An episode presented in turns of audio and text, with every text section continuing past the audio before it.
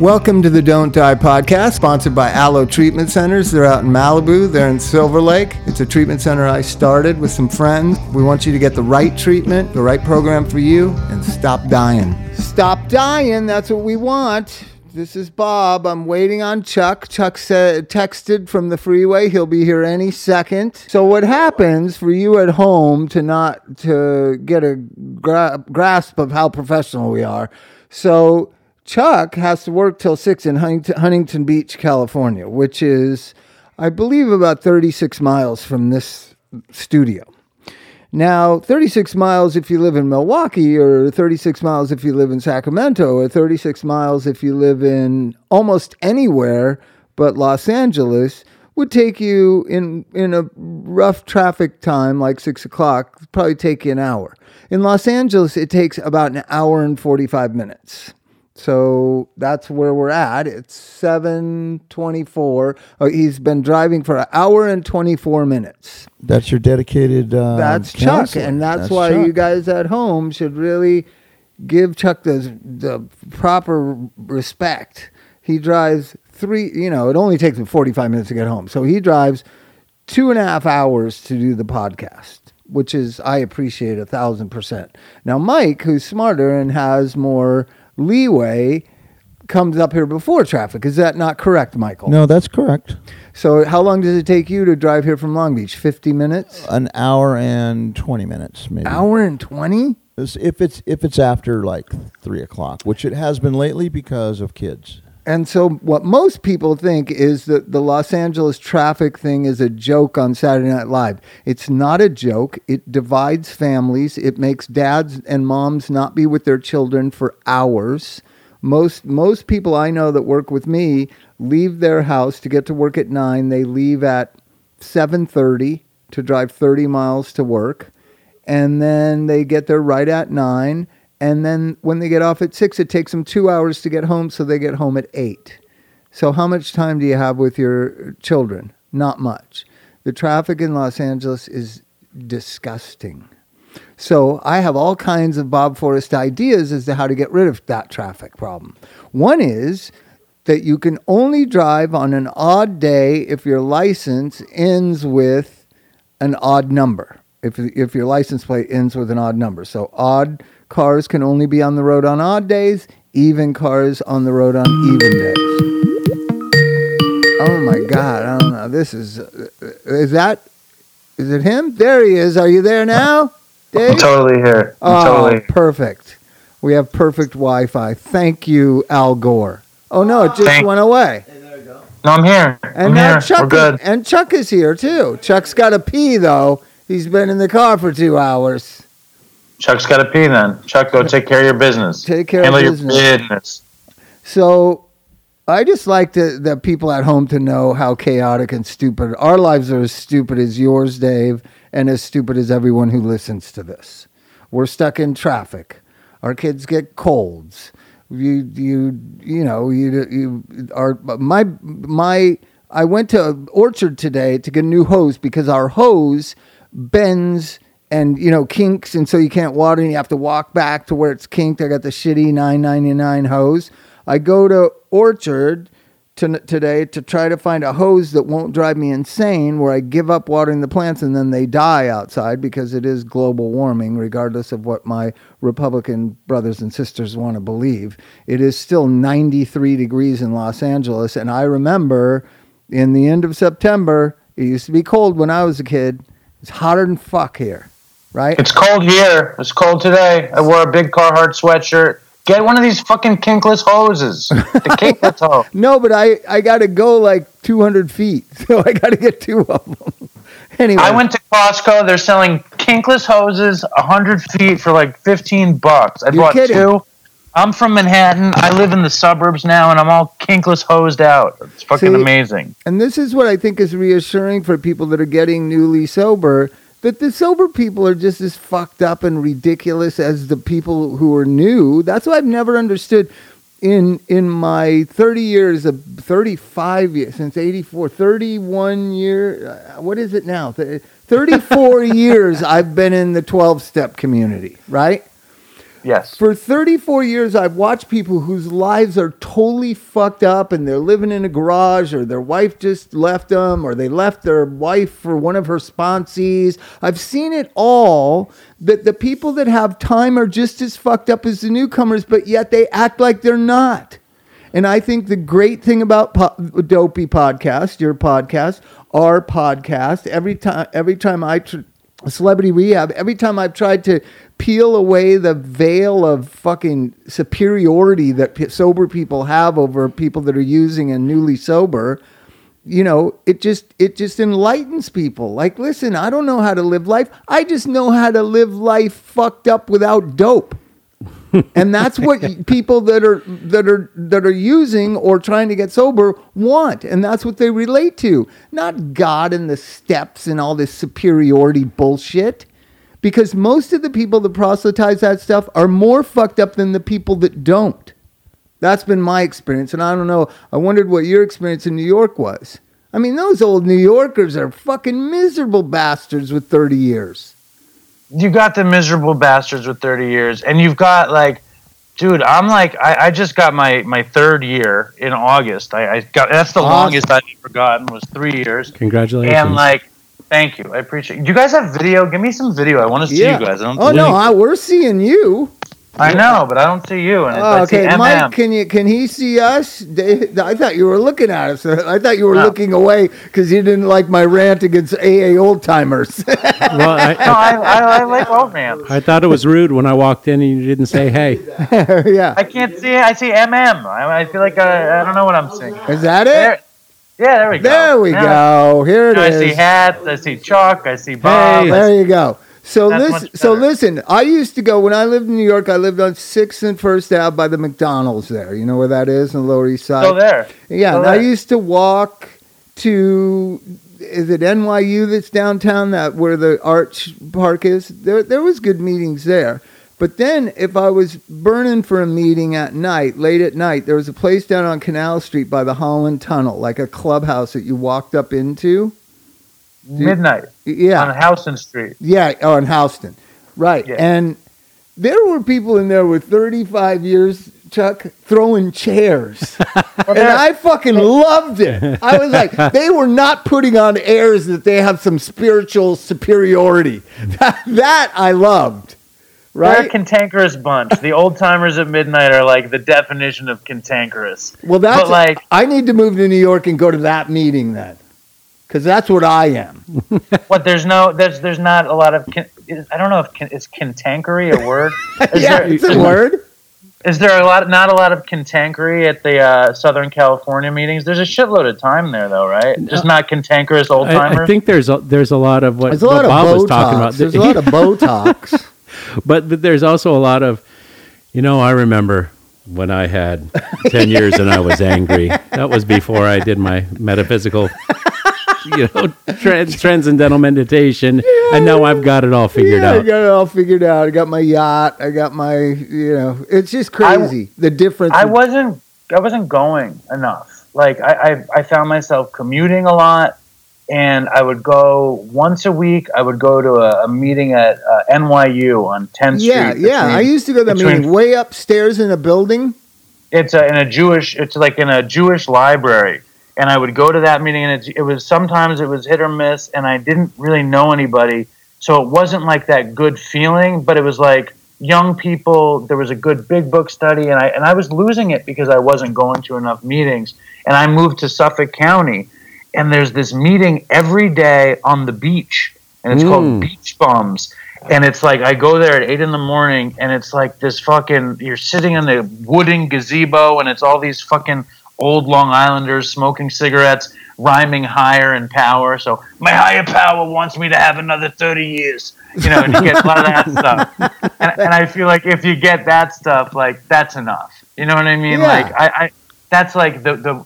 I'm sitting there, the sun is breaking through the clouds, and there's crows and shit, and it's like I feel good. I feel like that's when a meeting is like like water on my face. Like I get weighed down with all the bullshit of my life between my family and my work and trying to keep dopey going and all this shit, you know. So how's that going with Dopey? What what what? How's it going? So you've done Uh, like four. You've done four. How many? No, no, I think I've done nine. Oh, nine. I think I've done nine since Chris died. Um, the truth of the matter is, like uh, every week, I like get crazy about it. Like I get super stressed. Like, is this the week that it sucks? Like, what am I gonna do? And then, like for for like a day after I put it out, I'm like, it's terrible, you know, because I'm like a neurotic Jew, and I, I get very like, You're like Over- one, or I am one. there you I'm, go. I'm like, I'm, I I'm just like I just wanted you to own it. I'm like one in that I, I am. I'm very much like a neurotic Jew, and I also Okay. am a neurotic Jew. So I talked to a bunch of the gals who went to school with Chris. Have you had them on? The dictionary people. Yeah, yeah. Have you Yeah, had they've them been- on? Yeah, yeah, they've been on. So they they I I mean I think I kind of was as open and honest as I could be. They took offense to Dr. Drew thinking somebody got him on Adderall at college. I don't think. That, I don't think. I don't. That wasn't. I don't think that was the right story. I hear, and I love Yeah. Dr. Drew. Yeah, but he's just grasping at straws with what little he knows. But something happened. And, and then you filled in the blanks when you were on the This Life podcast. That something was some sort of minor accident that he hurt himself, right? I don't know. I like the way that Drew described that. Drew described his injury as like every addict who's on the verge of a relapse or who has a relapse. they always have an accident like that. They They, have an always do. Hmm. and the accident, the specifics of Chris's accident was so stupid. I don't know if I ever told you the story. Well, The I have a friend who was snow snowmobiling in Alaska at 14 years. And like, and no one was there. No one knows what happened. like, No, no, his girlfriend was there, and he told me this story when it happened. It sounded so stupid, and I didn't even consider it until Drew had said that. What the story was, they were at a at, on a very very lavish vacation in Anguilla, and they went to a gym because they loved working out together. These two, and uh, and there's a fucking heavy bag, and Chris wanted to show his girlfriend how high he could karate kick. Okay, that's the story. Chris karate kicked super high and he popped a ligament in his leg. Now, it's such a bullshit story after Drew says that. Maybe it's true, maybe it's not no, true. but I mean, but I mean, I think we're all, if you're not moving towards staying sober, you're, you're moving towards getting loaded again. And then life will, will pitch a tent right in the middle of it Right, and, and, and make it happen, right? I've seen it with thousands of people. So it's always something. And the, with him, but with but him, here or- the bottom line is the way I go. I don't care if I go to an AA meeting ever again the rest of my life. I am not fucking using. Do you understand me? I am emphatic about it. I've been emphatic about it since I had eight days. And I've stayed like that for 23 years. I don't get into all this other bullshit that everybody gets into. I'm a better person than other people. Oh, God likes me so much. I'm smart. I'm where does it come from? Where did It's when you had eight days and you it- felt that fire? What was it exactly? it was just what I was what I had it was the 9 years of failing because I listened to all those people about all that bullshit and I lost track of why I'm there. I'm there because I don't want to take heroin. Other than that, fuck it all. That's been my opinion for 23 years and it's worked fine. These highfalutin versions of psychobabble and and religion that everybody gets into for me personally, it doesn't work. I always use again when it gets too complicated. And by, by that I mean too complicated, like what is God's will? Who the Right. fuck knows? I counseled a Catholic priest one time. Bill, his name was. Greatest guy ever. 78 years old, been a priest, you know, since he never had sex. I mean, he and I talked about everything over a hmm. 90 day period of time. I was like, Do you jack off? And he's like, Of course. And I go, What, what do you have to compare it to? like, you know what I mean? I mean? We really clicked. We really got along, right? And so he's supposed to do a third step, dumb handout in the typical bullshit rehab third step paperwork, right? And on one of the pages, you draw a picture of your God. It's in every rehab in America. It's probably not in them now, but it was for, you know, 30 years. Uh-huh. and and I used to do this step study group, and I'm sure Chuck still does. I don't do steps. Oh, We uh, don't do steps. Oh, you don't do them? Not in treatment. So so so you know why is that? Is that is that some honorable thing that No, you because no, because that's because that's the AA. insurance won't pay no, for because it. because that's AA. That's an outside. That's, but you've worked in rehabs that did AA. Come on. well, in 1986, Chuck, which center do you work in? I work at Wavelengths in Huntington Beach. Do you like it? I love the place. Chuck, is it your wife that likes Dopey? Yes, That's awesome. I, ha- I and it's Chuck that did not like Dopey. Why didn't you like it? well, he hadn't heard it. That's why. my uh, my wife was going on and on about these guys, and I'm going, "Hey, I, I'm in recovery too. You could always, you know, I have a podcast. I, I, I guess I guess it's a lot like the wife sitting at home going, "What's she got that I don't have?" And Yeah, then yeah. and then you know it was a huge it was a huge deal for her when Chris passed.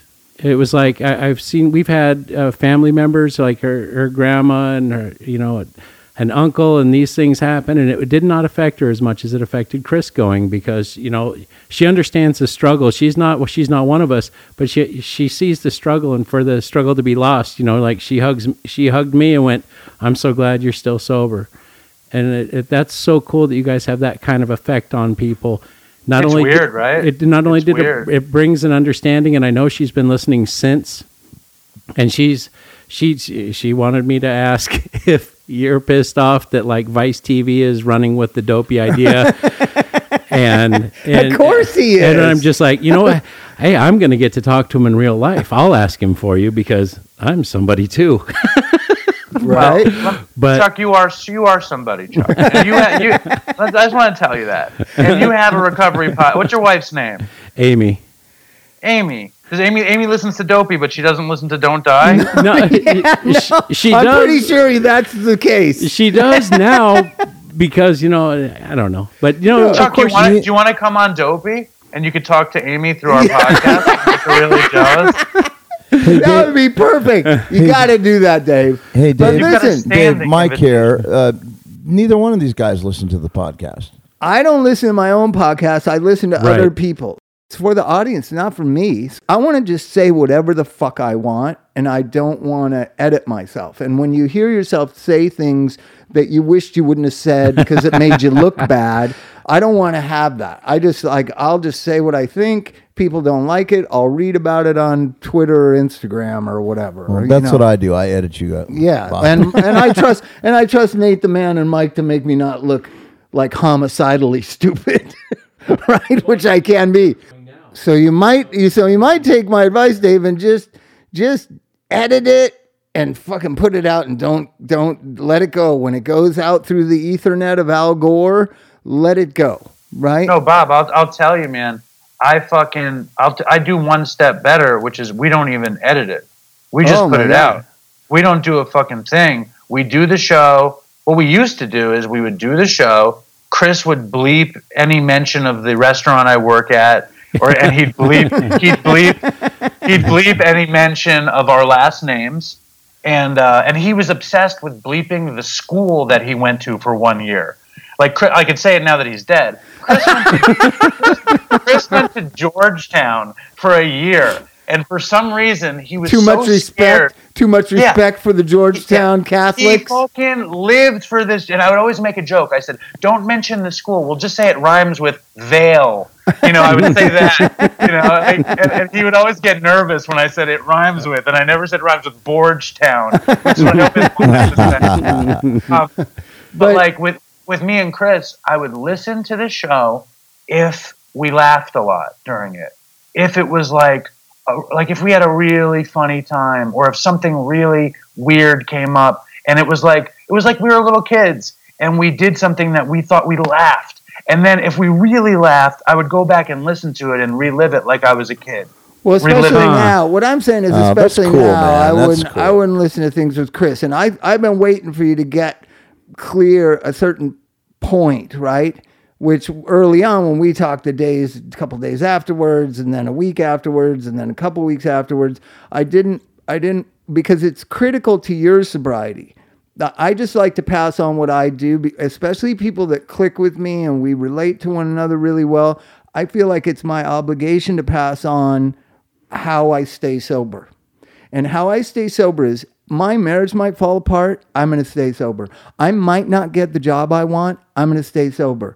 I might get, you know, the, the whatever. I might get what I want. I'm going to stay sober. It has never been of this is a reward of my sobriety. It- every every good thing to me is just more headaches right?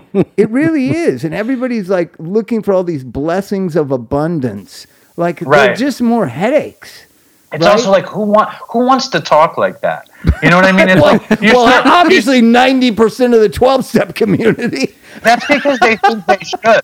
You know, they think they're supposed to like talk about gratitude in this way, and that means they're grateful. You know what I mean? But that's not reality. And when Chris died, everybody was like, "Are you going to relapse? Are you going to relapse? Are you going to relapse? I can't believe you're not getting high." And it's oh like, Oh no, I, no, I felt I feel the same way that you feel, which is like like and I said it to you then. I said I, I would I, I think it would be more likely that I go swimming and breathe underwater than I'm gonna fucking get high at this point. I have I, I have too much you know, I have too much abundance. You know what I mean? Like, like, I'm not like I've got two little kids that like if I fucking get high, you know, like who am I?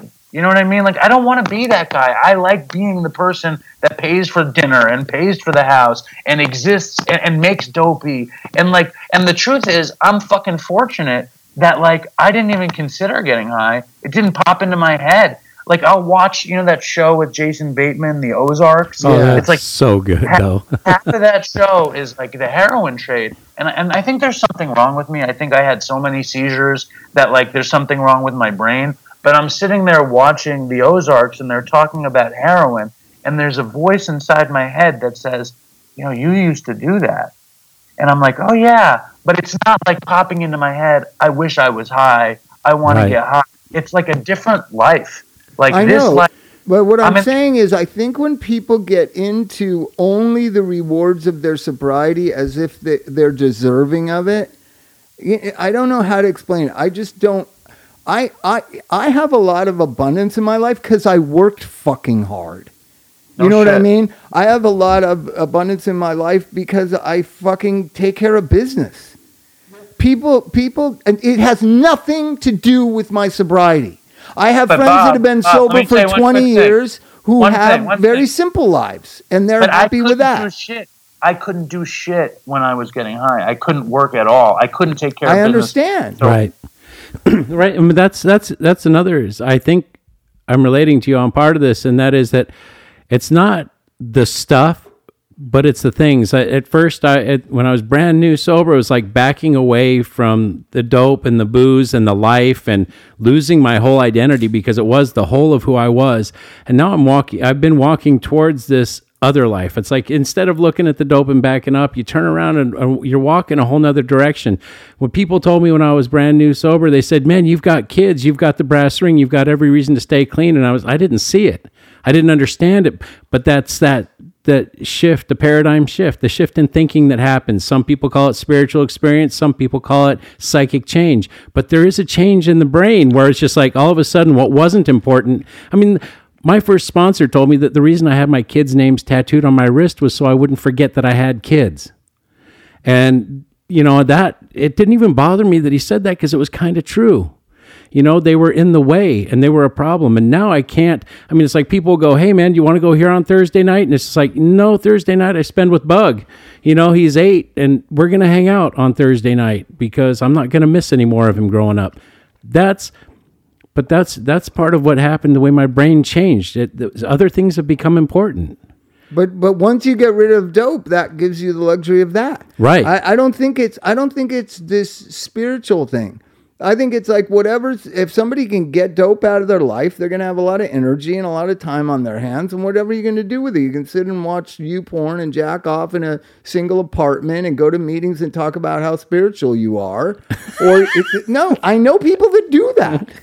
Why is everybody obsessed with YouPorn instead of X video? X video seems like a much better site. No, we haven't. Well, what you don't know is I think Don't Die Sacramento is sponsored by YouPorn or something. Is what Mike really Maybe. changed. They're And, sponsored. you know, and, and like I think they're that's what I'm changing that. We're going to actually talk about that on the next podcast. The guy got that was hosting it got This arrested. is- Dave now wants to know how to get Dopey sponsored by somebody.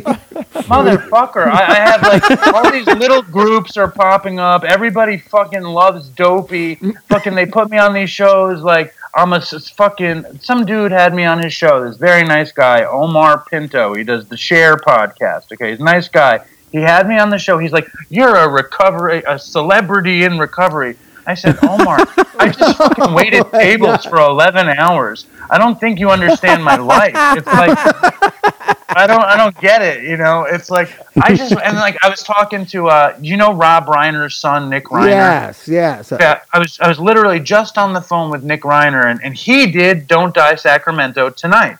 Oh, he was wow. on Don't Die Sacramento tonight. Nice. And he and and uh, he was texting me and I called him up and he goes, "Is this the great Dave?" And I was like, "Fuck you, man." I was like, "It's like this fucking weird thing." And I, I, he was like, "What do you expect? Do you think your life is going to be some fantasy?" I said, "No, man. I think somebody will give me a hundred bucks so I can advertise their fucking band or something." Nobody wants me for anything. It's like, a condom ad, anything, yeah, any kind of ad. So, so it's interesting. I've known that kid and he doesn't know it, and I keep waiting to bump into him. I know that kid so and he doesn't so know it. I've known him since he was like four years old. Okay. Because Rob's brother Lucas is one of my oldest friends. He he and I made a movie in I don't know in 1997 or something, and and what was the movie? I, it's a movie. The Bicycle Thief is in it, and it, and it's a movie, interesting movie about Silver Lake and and this, you know, like how Silver Lake came into being, kind of. Hmm. And it's you know, it's like a Woody Allenish version of Silver Lake, and and so the Bicycle Thief was in it, and they used all the Bicycle Thief music, and then. Um, you know, and I and I was over at Lucas's house at his daughter's birthday, and that little boy, who's now a man, who's now a celebrity, sober celebrity. He's not sober. he's he's like Dave.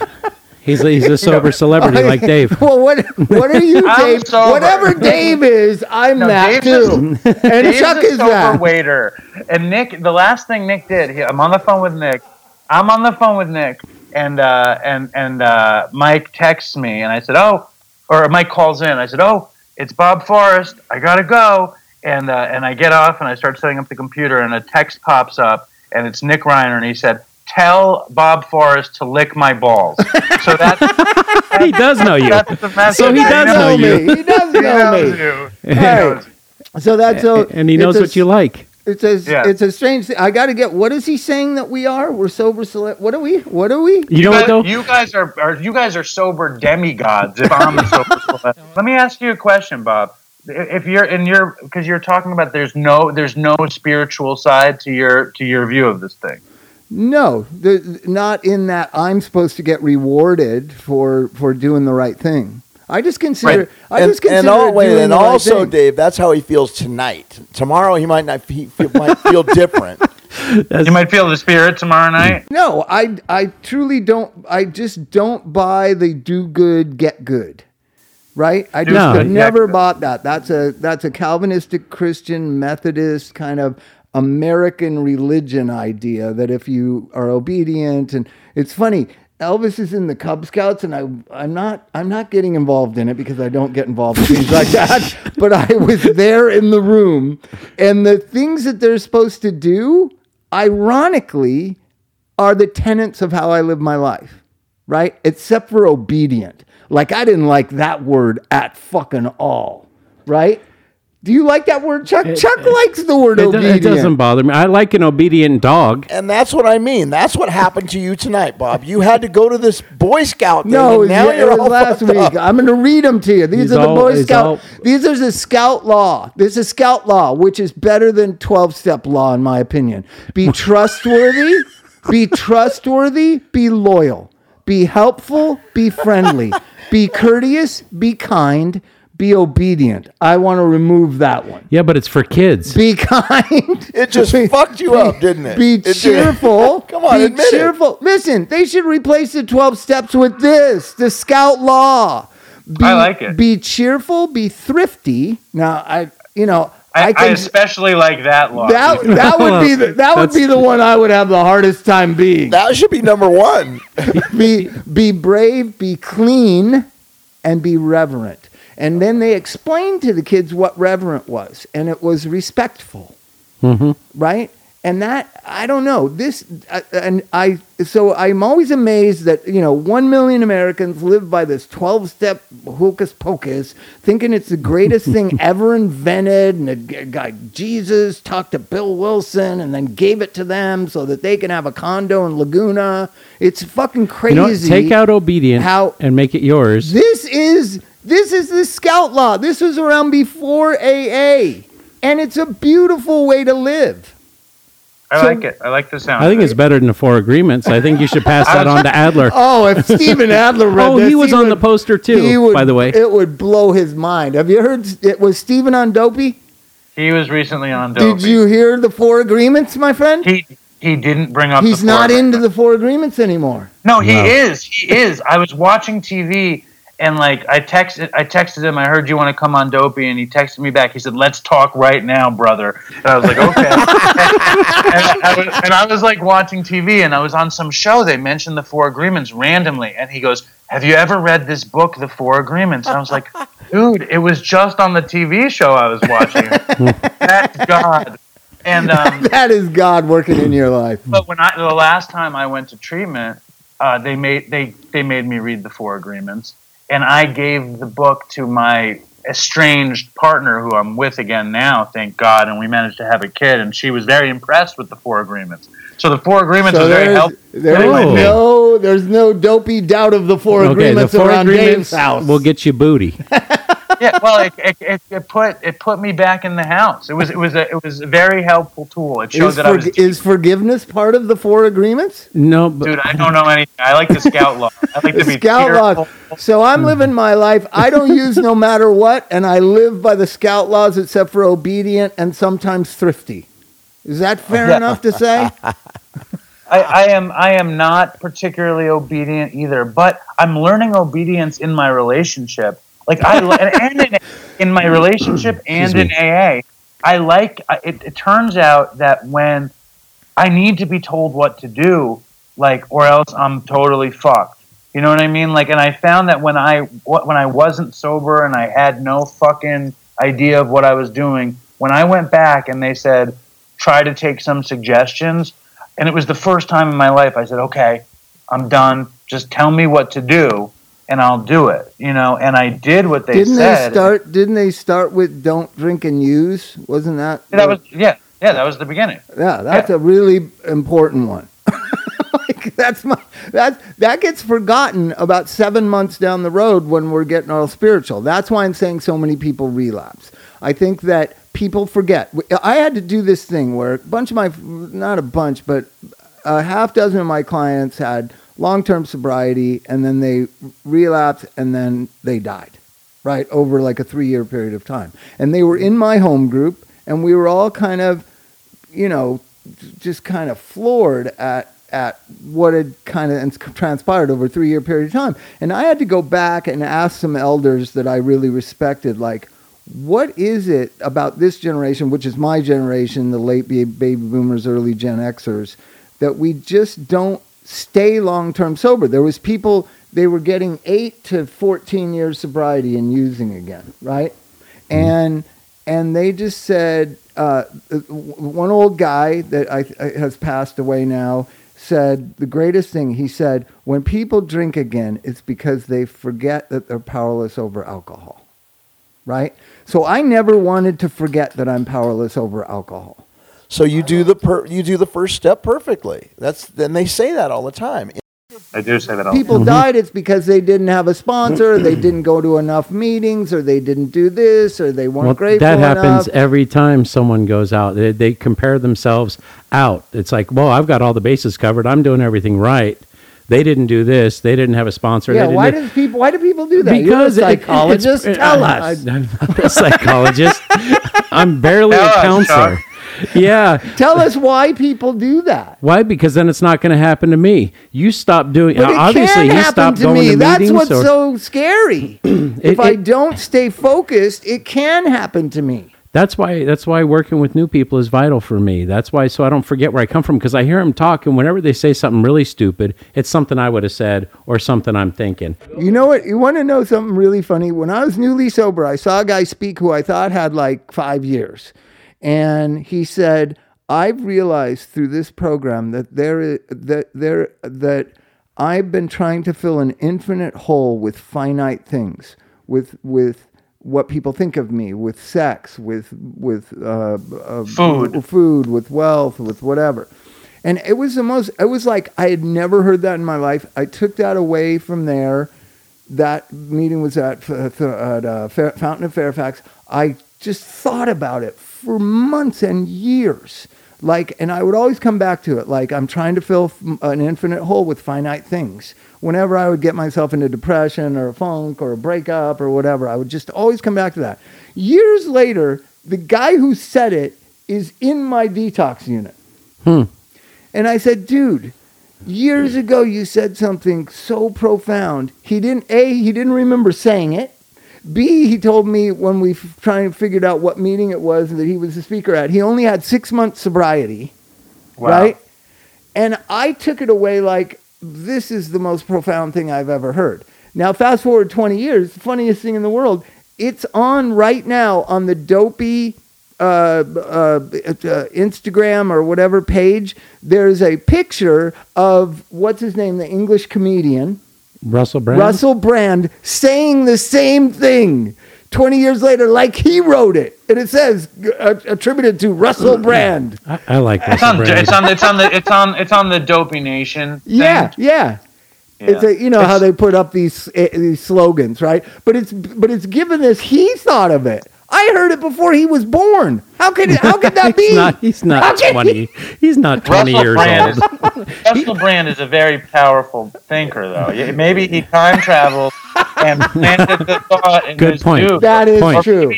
Point or Dave. maybe he was this dude. He was. And he meditated. oh, and he, went back meditated, and, you know, became I know. him. He became him. You know, sometimes Russell, he, sometimes he's almost hypnotic with the way he's able to talk and the way he's able to make uh, counterpoints and the way he I like how he's able to minimize his shortcomings. He's good. He- Well, He's does he have been- it? He doesn't have it, he's Russell Brand. Are you kidding me? But the guy is like Russell. Simmons or We Russell haven't s- Brand? we haven't seen Russell him- Simmons or Russell Brand. I think you just did a Freudian slip tape and said for Russell Simmons. Did I say Russell Simmons? Uh, we I haven't. don't know. Well, n- none of us will ever listen to this, but When- I think you said Russell Simmons. Yeah, none of us when, we, will. when, when me and Chris went to Artie Lange's apartment, uh, Was there Chris, some tinfoil there? Chris, we didn't see any, but Chris, but you were looking. about- you were looking. I was looking for everything. There was no TV. There was water on every surface, and it was very cold. And Chris brings up Russell Brand to Artie, and Artie says, "Why? Why'd they use him to remake Arthur? What the fuck is that? Why is this, you, know, you know?" And then, like m- months later, it, it occurs to me that Artie's name is Arthur, and maybe Artie wanted to play the Dudley Oh, Moore he- that would have been so much better. It would have been insane. Tell me that wouldn't have been the fucking. How about this? How about this? We all in the back of our minds, in the f- fog, foggy, dark closet of our minds, know that Russell Brand was in the remake of of Arthur, but we can't remember who the girl is. I have no idea of who the girl is. I've seen it on cable, and it gets boring for twenty minutes. I turn to another channel. But, but No, hold on, But let me when you think for a think second. about about Look at Chuck. Arthur, Look at Arthur, Chuck wa- it cheating. was Liza Minnelli, ah, baby. Yeah. Oh, Yeah. Who plays the Liza Minnelli character in Arthur? yeah, you I got don't- it. I- I don't It's know. got to be the most forgettable role. well, that's not nice to her. well, I can't remember. There's, Like, there's when no you see- reason to remake Arthur, anyways. Anyway, Is there a Yes, to better make money. Christopher Cross song than the best? No, that you could it's do, so good. Arthur's theme? Yeah. it is so good. What a song! and, Well, and, it- it and says Christopher Helen- Cross in general, Who who played the It says Helen Mirren, Jennifer Garner. Did Jennifer Garner do it? Jennifer Well, Garner? yeah, Jennifer the, Garner. the most forgettable actress in the history of mankind. well, I just pulled that out, out of my head. She played there. the worst version of Elektra in Daredevil that you could possibly invent. How could she play You know why? Why? uh, uh, You know, this isn't to get real nasty. I'm just fascinated by, like, I heard that uh, Sean Penn has a TV show, right? I don't know, Some new he? TV show that he's got, right? Like, I want to watch it. Sean Penn's a movie star. Sean Penn is an outlaw. Sean Penn is scary. Sean Penn is scary looking. Sean Penn is Oh. fucking amazing. He's amazing. Here we go. Bob's got a thing against Sean Penn. He has No, I years. don't. It's he's amazing. He's Okay. a star. Mike, it sounds like he likes Sean Penn. I, don't love think- It Sean does Penn. sound like you. I know he is not always like Sean Penn. okay, but wait a second. Where, where were you going? Come where on, were you Bob. going with it? Let's I- get, let's well, get where you're going. There's a difference between a star and Jennifer Garner, who I've never seen in a movie ever. All I see her is on lipstick commercials on television. What was Jennifer? What was Jennifer Garner's breakthrough role? I have no idea. You know what? There was a good movie called like 13 going on 30 or 30 And going on 13 or something where she time travel I don't want to make this about Jennifer Garner. It's about all these people, her ex-husband, the Damons, all these fucking idiots. They're not movie stars. Not like Sean Penn or Johnny Depp or Leonardo DiCaprio. And yet we act like they are. It's just fascinating to me how lower our standards are as to what a movie star is. well, and But you I would put Matt Damon over Leonardo DiCaprio. Good Will Hunting. What a great. He's great. Matt Damon. Yeah, No, yeah, that yeah, a yeah, yeah. film. You're great. Yeah. you're Doesn't he right. have a hamburger reality TV show? Matt Damon. Yeah. no, what- no, that was the the Wahlbergs, the Wahlbergs. I get them all confused. They're all the same. Bob, They're you all the the- same. You You're, have the. You just totally discredited you, yourself. you, you're, you're like a Funny because they're both from Boston. That's why. Because they're both from fucking Southie Boston, guys. Knock off that talk because I'll have to edit it all out because it could be clients in the future for you. Oh, some of them have been, well, there you go. but that doesn't think- that doesn't stop my cultural ranting, right? I think Jen- Jennifer Garner is very attractive. Like I've always admired her beauty from afar. Wherever I've been, I thought she was very attractive. Uh, I That's get, it. I get it, and I watched the lipstick. That's good you had that- you I- added that You know, thing. you know what? You know what? I'll tell you about her. I know that she's a good, caring mom. Why is that not more important? It is. But can I tell you a funny story in, about? Not in America. It's not. Can I tell you a funny story about Leonardo DiCaprio? yes, Yes. yes, yes. I'm at my restaurant. Of course, I knew it. and- can, can we and- say and- it, or do we need to bleep it? Well, if you want to say it, you can say it. I am. I'm It's- wearing the I'll shirt. just- like I. I'll just say it. It's the greatest deli in New York. I've gone there for 38 years. Go. We can say it rhymes with ratses. um, but so so I'm there, and, and then and there's Leonardo DiCaprio with his little entourage. You know, a couple of very tough looking guys, and I don't even see Leonardo DiCaprio. Like he blends. Like this Yeah. dude, fucking, he's like Teflon. He he just he's you can't even see him. He's so used to being seen, he like vibrates, and you can barely see him. And he's wearing, but he's standing there in daylight, but you can barely see him. Is he He's blurry? got like He's got a He- beard. He's got a beard and a baseball cap. No, he's got an old man hat. He looks cool as hell. And I'm like, holy. And then someone calls me over, one of the Dominican guys. He's like, that's Leonardo DiCaprio. And I was like, holy shit. Because that morning I had gotten the dopey cards printed, the fresh dopey cards. And I was like, motherfucker, I'm giving one to Leonardo DiCaprio. I don't give a shit. And I went, and I go up to Leonardo DiCaprio and I went, hi, hi, Leonardo DiCaprio. my, my name's my name's Dave, and I do this stupid podcast about drugs, addiction, and dumb shit. It's called Dopey. Uh, would you check it out? And he holds his hand out. He goes, "Yeah, sure, thanks."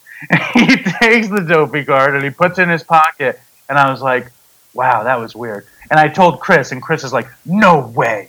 Leonardo DiCaprio took a dopey card, but it was like this big thing. It's a big day.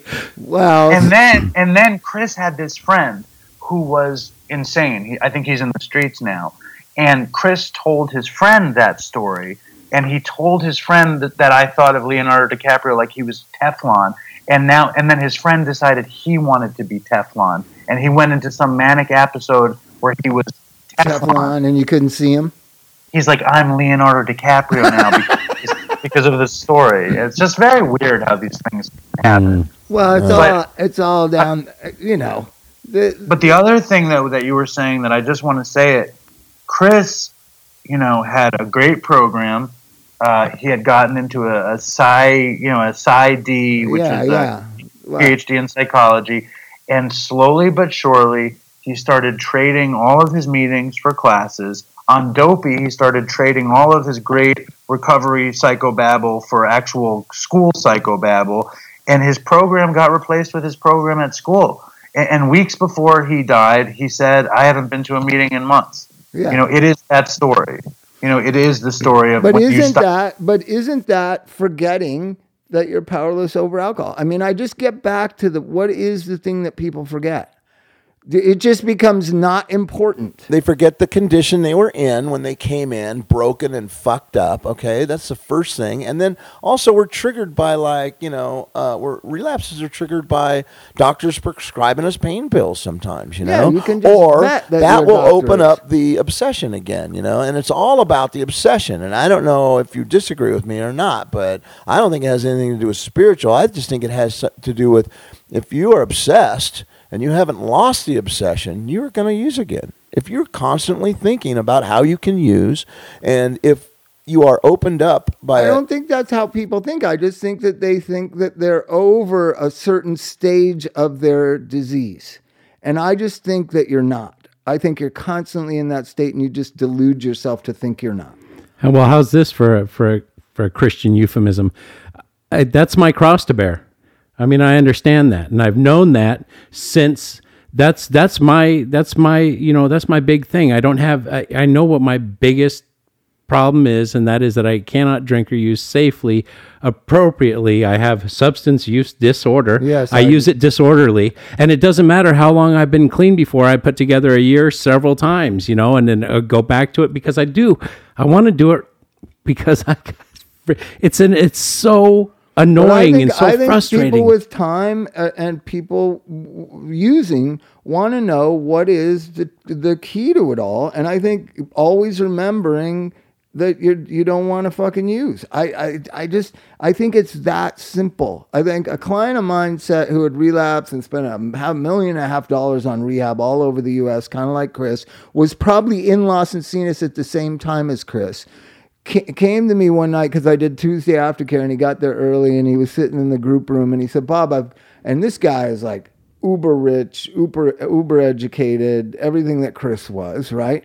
And he just said, Bob, you know what I've learned and I think is, is essential? And I said, what? And he goes, to keep it this simple, sober good, loaded bad, like a Neanderthal right? And I, I remember this is a guy with a you know with a fortune runs a Fortune 500 company, like comes from wealth, established even more wealth.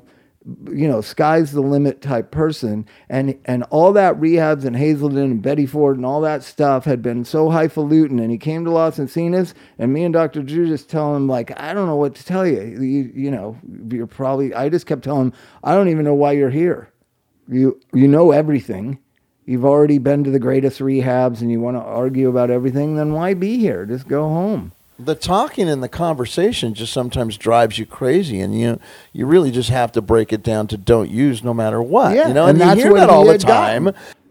Uh, no you don't hear it all the time you hear about god and about the steps and about sponsors and about psychology and about medicine and you hear all You can get up and stuff. walk out like I do. No, I know, but but if you're new, you know, you're that's what you're going to hear rather than don't use no matter what. Come back tomorrow. We're here at noon.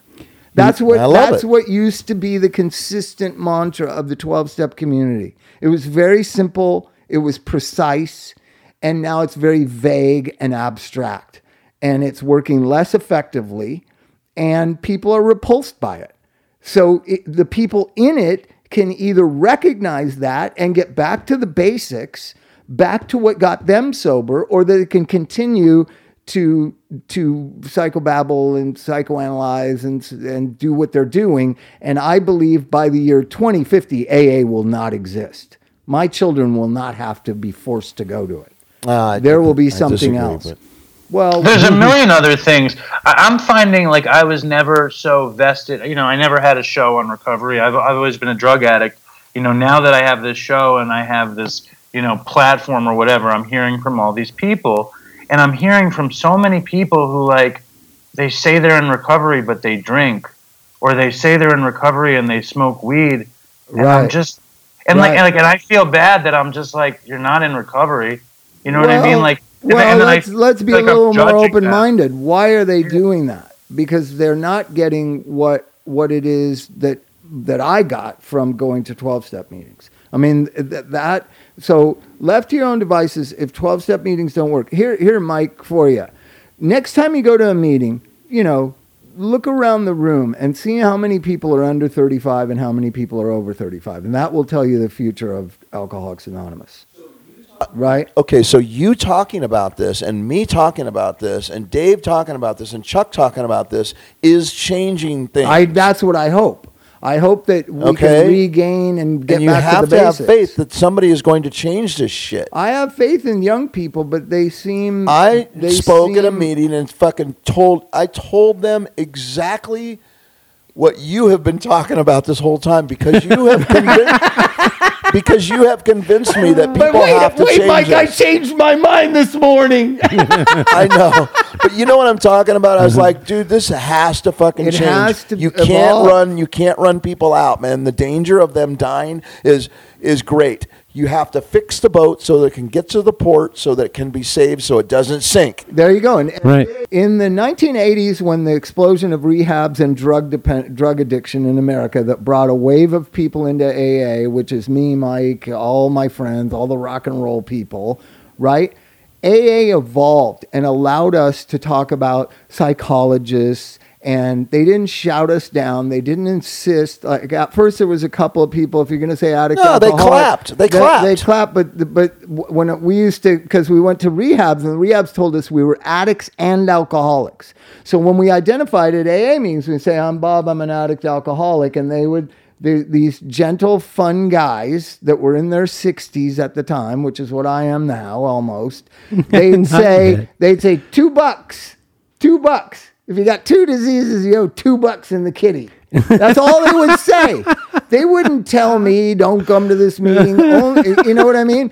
AA in Southern California evolved and allowed allowed for us, this new generation of people, to come in here and talk about our relationships and and psychobabble and our therapists and all this. And now that is poison to the new generation who doesn't who rejects all of that.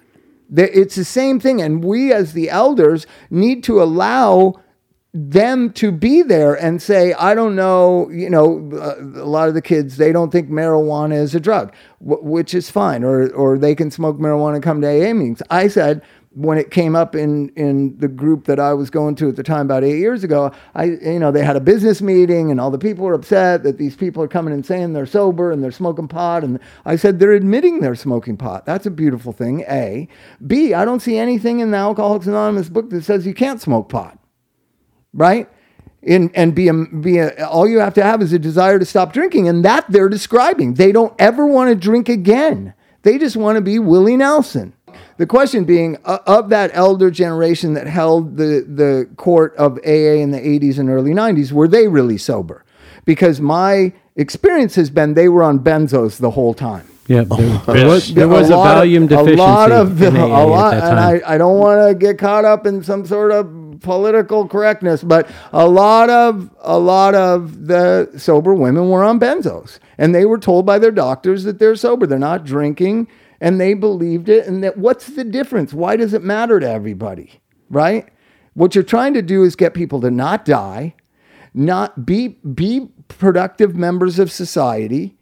And us as a society has said, you know, we've seen people smoke marijuana all the time and be productive members of society and be good parents and whatever. You, you know, 10 years ago, if you admitted to smoking pot, you could get your children taken away from you. And we've evolved as a society, but we haven't evolved as a 12 step organization. I don't understand it. I don't know though. I, I don't know. I, I honestly don't have like I don't know what my opinion about that is. Like I honestly don't know what my opinion about that is. Like like like because I was a major stoner. You know what I mean? Like I was a major marijuana. Oh, so you're smoker. focused, you're focused on the pot thing. It's each No, individual. no, no, no, no, no, no. It's not. It's not my focus. I, I find it confusing. But it's each individual's choice to you know it here's the greatest thing about AA. I have no opinion on you. I don't give a fuck. I don't even know your last name. I could care less. Now if you ask me for help or advice, in that I return the kind of caring. But as long as you're just in a meeting and you, and you're just sharing your stuff, Right. why should I care about what you say or do? It has nothing to do with me. But constantly, it's all this opinions of what people are sharing and should shouldn't this what you should be able to do or shouldn't I, I mean i was a heroin addict for for you know almost 15 years and i got sober with chris and i relapsed on weed during one of the big hurricanes in new york and chris that was good know, reasons. Hurricanes are and- scary. It was scary, and, my, and my girlfriend my girlfriend at the time was a stoner and i was like fuck it this is god's will He wa- he Oh, wanted- there you go. See that God's will? It's so tricky that God's will stuff. So, so That's Chris was like, great. "Are you still Are you still sober?" And I said, "Well, you know, I don't do dope, but I started smoking pot again." And he said to me, um, "He said, well, Dave, you know, that's fine." He said, "If you don't, if you never do dope again or take pills, and your life doesn't get fucked up, good for you." You know, but it didn't. You know, it's like my life got all fucked up. You know, because that's how I am. I understand yeah. That. You're like me. I, I would use, I know I would use marijuana alcoholically or just as I do any other drug. The most of it, the strongest, as often as I could. And it would- absolutely would have an interference in my life. But I'm not everybody. But when I was trapped in the trying to figure out God's will, that's where we this all started, right? I was in a mental ward for 14 days. I was locked against my will.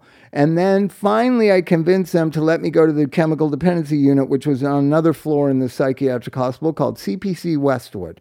And they put me on the on the regular ward. I unpacked my stuff, put it all in the drawers, act like I was going to stay. Later that afternoon, I packed it all up and left, right? And I, I'm out at Olympic and Bundy, literally in the burning hot sun, sitting at the bus bench with like $4. I'd bought a like 40 ounce Budweiser, 32 ounce Budweiser, was drinking it. My friend Dick pulls up in his, in his little Capri convertible. I literally saw him. He didn't see me. I jump in the front seat and I looked at him and I said, God shot. This is a God shot. And he was three weeks sober, I remember. And he goes, Oh no, how where are you coming from? Oh my God. Oh my God. And he was so freaked out. And I said, dude, don't fight God's will. It was totally God's will. I'm Can't argue with that. I don't disagree. That's a disagree good either. dope story. so everybody agrees that God's will sometimes is that you get loaded. It's not that fucking complicated. and t- the 12 step world makes it all about God and religion and this and that and spirituality and doing the right thing. And if you're good, you go to enough meetings, you don't do it. And no, it's very simple. Heroin, bad. Sober, good. Junkies are so fucking self-centered, man. I mean, they just like they love to talk about themselves. Like you'll get a junkie that wants to just talk about his addiction, man, for hours and hours. Well, romantic or romanticize it. Fucking shut up and just don't use, like you were saying earlier. you know, from the time, like everybody should do a history. Hazelden does a great job of when you're in rehab. Did you ever go there, Dave? No. Oh, no, you only went to like a couple rehabs, right? I went to I went to Renaissance pre Karen, and I went to Mountainside pre Karen, and then I went to every free detox in New York City. yeah. Did they Los do your dr- drug history? Have you Yeah. write down your autobiography? Yeah, like I did mine in 1988, right? Was the first time. And it was already starting to be I could recognize it as starting to be work and kind of maintenance and a daily grind as opposed to the fun I was having even just 2 or 3 years before. And I kept using for 8 more years as it became just a nothingness, no pleasure in it whatsoever. Just keep doing it right? So so I think that has something to do with like I don't want to go back to that. No fucking way. No matter what happens, no, right? no, but the no. kids we're counseling and the kids that are walking into the meetings are in the middle of the 2 years ago where it's working pretty much good. They have fun, they go to EDC, they fucking have sex, they love each other. What's. EDC? Electric Daisy Carnival. Nice. It's a But what about what about what about Chris? Chris started using when he was probably 12. You know, he went to treatment for probably like we did an episode where he, he like figured out that he went to treatment for like six years of his life straight or seven years of his life. I, I was a part of five months of that. Mm-hmm. and when and when he relapsed, I can promise you there was not a piece of him that thought he could use drugs safely. He was seeking oblivion imme- immediately. I think what Chris, what happened to Chris, in my my opinion, is like he knew the promises, right? And he was living his life, and and he had a beautiful girlfriend. He had finished that part of school. He had a nice apartment. He was trusted, and he was like, all of these promises came true.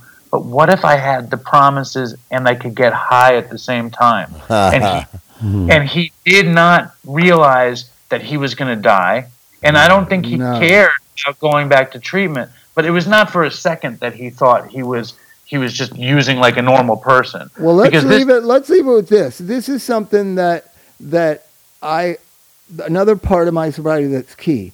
I don't think life is uh, this uh, waltzing through the two tulies. Like Mike has a song. What is it called, Mike? Where you're dancing through the sunshine or whatever. What's that song you have? It's called Daisies in the Sunshine. Daisies in the sunshine. I fucking told you. God dang it. God damn it. it's So- close. we were getting so there. I- It's a fucking good song too, man. I, it is a great song. I've never felt that that life is supposed to be that. And the big book says, the one that you all love, uh, trudge the road of happy destiny. Trudging is not a pleasant experience. Have you ever trudged? Have you ever I looked up trudge the all word? day. Have you? Dude, I yeah, trudge all See? fucking day. right. It's not a Okay. happy thing. I, I'm, I like to sachet. Sachet. Trudging is overrated. Skip. Sydney loves I'd love to, to see you guys skipping and sashaying through Katz's Deli. I assure you it doesn't happen. There is no trudging like my fucking trudging. Yeah, I'm so- sure you're a champ. So, I'm sure. so Chuck, right off the I- bat, you're promised something that isn't all that great, but it's Right. way better than where you're coming from. And this Right. abundance, uh, kind of evangelical fervor that has entered the last 10 or 15 years, where you're going to get all your dreams, you're going to be rocketed through the fourth dimension. I have enough trouble with this three dimensional hurricane nightmare that is life, let alone another dimension of it what other horrors are in there? Like I don't want it. That's uh no, man. where yeah. do you where is the dope in New York anymore? It's not the Lower East Side anymore. Where is it? You could get it. You could get it in the Lower East Side. You can get it on Avenue D. You Ah. can get it. You can get it. You know, really in Manhattan, you call it up. You know, You don't have call for it. Craigslist? Yeah, yeah, Do they still do the thing where they lower it down in a bucket? No, that was only when it was so dangerous. That was only that was that was in the fucking Sid and Nancy movie. Yeah. Basquiat. No, movie. that was me and Bob scoring Yeah. down in fucking Avenue A and B. No, but I'm that saying was that was the they- they- early '80s. The early '80s, it was true. Also, they would they would serve you from a second floor because they wanted to be able to escape cops or what. I don't Sure. know what it was. But I would say I would say ten years ago I scored dope on Avenue D in a stairwell, just you know, just wanting to prove to my friend that I could still go to a neighborhood and get dope. Yeah, that, what I mean? but it is sad. it is sad. It's good to know that Orange County still has a tried and true Santa Ana. MacArthur Park, which was my stomping grounds, is like a Home Depot now, and it's getting gentrified, and it's it, it's crazy. If you stay sober long enough, you won't even know where to get dope, right? Wow. Other than talk to a newcomer and figure out that there's a thing called Craigslist. Well, I think Chris got dope strictly online. You know, Right. Chris was, oh, Oh, and that was the other thing that Tr- Chuck was saying in terms of like you go to rehab and they teach you about drug culture. Like Chris didn't know anything about fucking Miles Davis or Lenny Bruce or fucking Jimi Hendrix. He didn't know a thing about drug culture, the beat writers. He didn't care. He knew smoking crack before football practice when he was 12 years old. You know, that's Chris was Yeah. oblivious. It's a different world. I feel like Right. if they teach you drug culture in rehab, aren't you going to have more of a reason to do drugs? Like it's confusing to me the whole Well, idea. no, I try to I try to enlighten kids. Here's here's what I say. I and my generation, the generation before, used drugs to enhance and and push the real the the, the concept of, of reality and experience, a human experience. Like we used to shoot coke and go to the Hollywood sign and stand on the Hollywood sign. It was thrill seeking. It was adventurous. It was exciting. It was exciting. It was fun. This generation I've been dealing with the most the last five years are doing it from the moment they start it to make the world go away. That's a very different motivation. And us as clinicians have to have a very different mindset of how we're dealing with them. And certainly the solution for people like that can't be punitive and sarcastic and belligerent because Right. they're not going to tolerate it. But even the thing you said about like loaded, bad, sober, good. Before I was ready for recovery, I would have been like, I don't want the good one. Well, loaded has to be bad. See, that's the thing. Loaded has to be bad before that equation makes sense. And so then that's when I don't mind if kids smoke pot. I don't mind if they're on Suboxone anymore. I don't mind if they're on Subutex. I don't mind if they, I just don't want them to die until using becomes bad enough to consider that equation. Sober, good. That's smart. I mean, that's that's a long term. That's a long view. That's a patient view. You know, that's not a. And you've been doing this forever. You know what I mean? I get very frustrated by pot smokers saying they're in recovery, and and I, and then and then the dopey nation gets mad at me. You know, and Chris was like, Because "What you want?" half of them, like, because okay. half of them smoke pot. Well, and the other half, I mean, a lot of our listeners are like are using hardcore, and it's like the fact of the matter is like we have a pretty young audience, and uh, and they're going to meetings for the first time because me and Chris went, and because me and Chris said it saved our life. You know what I mean? And like that's a, a, a beautiful thing, you know, that came from this. You know what that's, saved? You know what That's- saved? that's beautiful. You know what saved my life? People. Yeah. Love. That's what saved my life. Not a program, not a self-help organization, not a building, not a not CRI-Help, not all the institutions that everybody gives credit to. It was people. And some people that didn't even know they were helping me. Like that guy who said, I've been filling an infinite hole with finite things and it doesn't work that profoundly affected my life to this day. So it's people. Yeah, but the program gave you a diversion, you know? I mean, if anything, it gave you something to try and break down. And I know you, you try and break down everything. You know, you question everything. And so for a lot of your early sobriety, you were in AA to try and change things and try and, you know, you've constantly been into like disputing Well, this may- and disputing. I- I- Hell, Gloria made you write that whole fucking book part Well, out. just like yeah, block it out. Uh, that was good. No, I do know. Here's what's funny. I've always felt like I do know the big book better than the people who proselytize it. Well, let's wrap it up, Dave. Are you okay? I'm good. My How are you? my take is Chris used because he forgot. Uh, because he forgot, and it's not a sin to forget. no, it's- it's, just sad that he died. It's Yeah, just it is. really Sad. sad, and it, and it could happen to any of us. And that's the strange thing. I, I just I watch it a thousand times, and I just believe it. You just forget, and if you forget, you're susceptible. And I That's the don't most important thing. I don't I ever want to forget. No, no Suboxone doctor is going to get me to forget. No drug commercial is going to forget get me to forget. No religion's going to get me to forget. I know what using is like. I know what not pooping for two weeks is like. I know what vomiting first thing in the morning and then drinking a beer to get the vomit out of your mouth is like. And I don't want that in my life, and I don't want that in my children's life, and I don't want that in your guys' life. And Right. I think that it is that I call it cogn- cognitive behavioral sobriety. I think it is that simple, right? And all the rest is just whatever you think. And most people are weak willed and feeble minded. So they think a lot of dumb shit, right? they do. They Yes. do. There's not, what's wrong with being, I wish I was weak willed and feeble minded. It seems so much easier. You know what I mean? Uh, Well, you put it that way. I'm proud of it. I am, Jesus, man. Mike. There you go. I'm so glad Mike Mark. that I don't fucking overthink this thing at all, man. I just know that when I fucking use, I rip people off, man, and I'm in danger of fucking killing myself. There you go. Very- so that- I that's like it. exactly what I said, only said by Mike Mart in the fronting of the way I say it. I liked what Mike said. I, I Mike. I think that was good. All right, till next time, you can listen to the Dopey podcast. Go. Here's how you Great get to it. meet you, man. Go on my phone and click on the podcast app, and there they all are. Dopey. It, it just comes right in.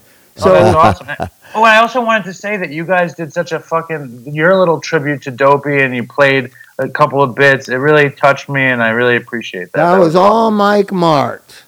Mike, you you you, you like Dopey, huh? I love it, man. There you go. Thank you so much. That makes me feel really good. Really nice to meet you, Dave. I hope to meet you in person sometime. Yeah, dude, you have my number. Feel free, uh, and maybe we'll get you on the show and we'll talk about Chuck's wife Yeah. and get Okay. Chuck's wife Yeah. involved. Hey, You should have Chuck. You should have Chuck and Mike on, and you Yeah. should call Chuck's wife. That and Chuck don't and don't tell her, Chuck. I think we should just do an episode about what it's like to do a podcast with you, Bob, and, and see Oh, what their experience, their Oh, experience. Yeah. See what they have to say. If then Bob, Oh. Bob won't listen. we- Bob won't No, I'll You listen to that because I'm not on it. we have to, we, we have to start early on a Saturday or something. Yeah, it's gonna Right take. It's gonna. You're gonna have to have a two-parter. All right. I'd see you next Thank time. you. I gotta Thank you. pee. Hey,